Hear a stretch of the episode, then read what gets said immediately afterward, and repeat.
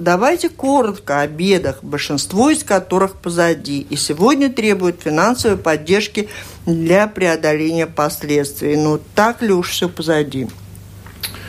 Да, но на данный момент, конечно, это очень такой вопрос, который сельских людей интересует, как дальше будет, какая поддержка будет. Но тут ответ следующий, что Еврокомиссия в последнем заседании нашей, когда мы обсуждали этот вопрос, то вышло, что не только прибалтийские страны, но даже Скандинавия больше пострадала от этой погоды сухой, чем Прибалтика. И, и к нам примкнули еще и Польша, и еще в целом это было 11 государств, которые попросили, чтобы комиссар принял этот вопрос к рассмотрению. И на следующее сейчас заседание Евросовета будем слушать, какие результаты. Нам было дано указание, что нам надо посчитать это все, сколько, какие мы имеем убытки. И если так посмотреть в целом, то эти убытки в Латвии подсчитаны 359 миллионов евро. Очень огромная сумма. И она делится, конечно, по отраслям. То скотоводство – это около 100 миллионов, аукопиба – это вся овощи, фрукты в целом, да. А растениеводство? Да, растениеводство, да. Это около 166 миллионов евро, где зерновые, рапсы 137 и ягоды, саждения разные, поменьше, 28. И лесное хозяйство пострадало в этом году, вы все тоже слышали о наших пожарах, которые принесли ущерб около 93 миллиона, посчитано, да.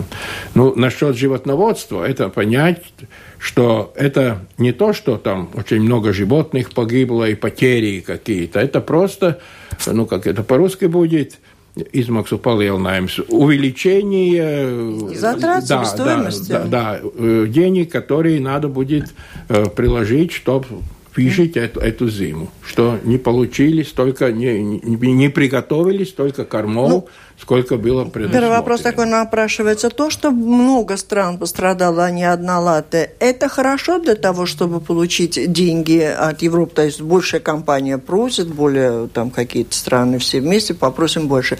Или лучше было бы, если была проблема только у нас, мы могли бы больше получить? Знаете, это вы такой коварный вопросик задали, да. С одной стороны, если один просит, да, может посмотреть, что там, да. С другой стороны, конечно, когда эти цифры вы видите только у нас 350 с копеечками миллионов, посмотрите, если это будет Скандинавия в целом, мы же маленькие по сравнению с ними, если это будет Польша, мы тоже маленькие, и надо сказать, и как и все страны, когда говорили, нельзя сказать, что в целом вся страна.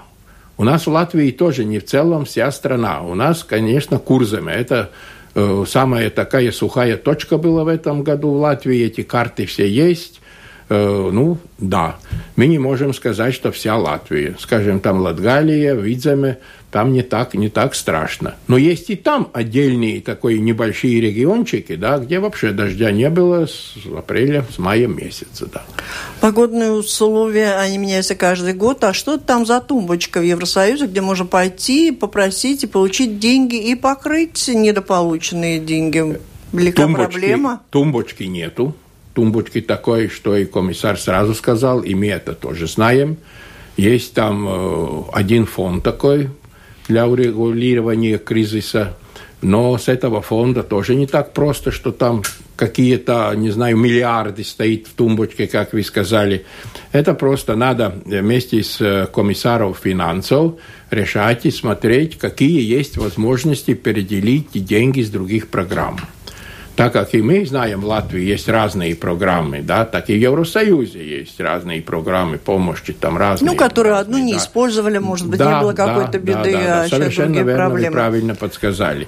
Это, конечно, не вопрос наше государство там смотрит, это вопрос уже руководства Евросоюза, да, там все комиссары смотрит эти Нет, предложения. Это понятно. И вот в ходе подачи этой заявки у каждой страны была задача обосновать вот эти потери, доказать, наверное, Совершенно и какой-то интерес, как, чем больше, тем лучше.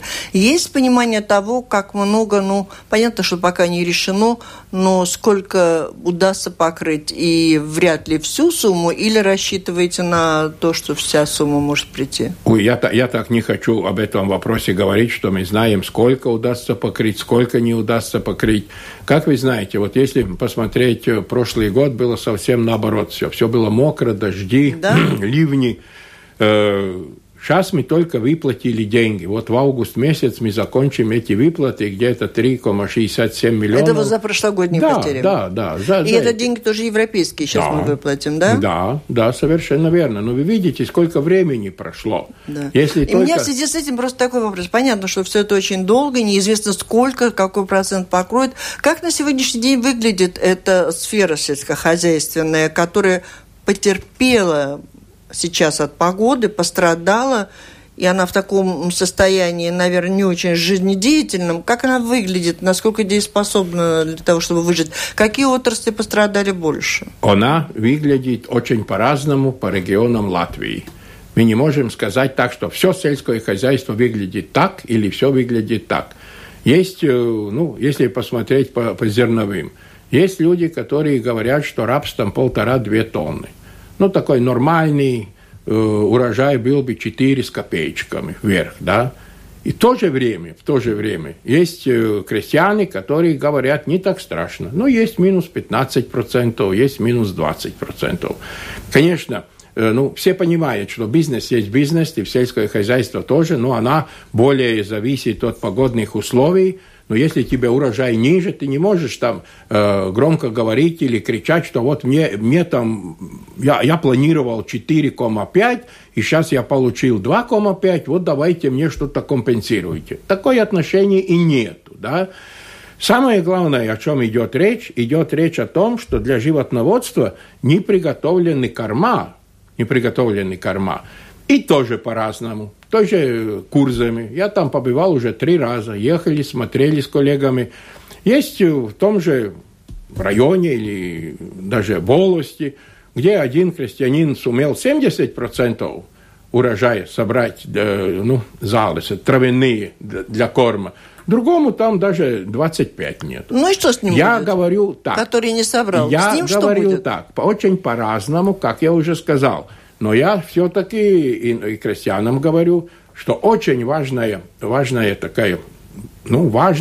в этом хозяину. Как он умеет хозяйничать?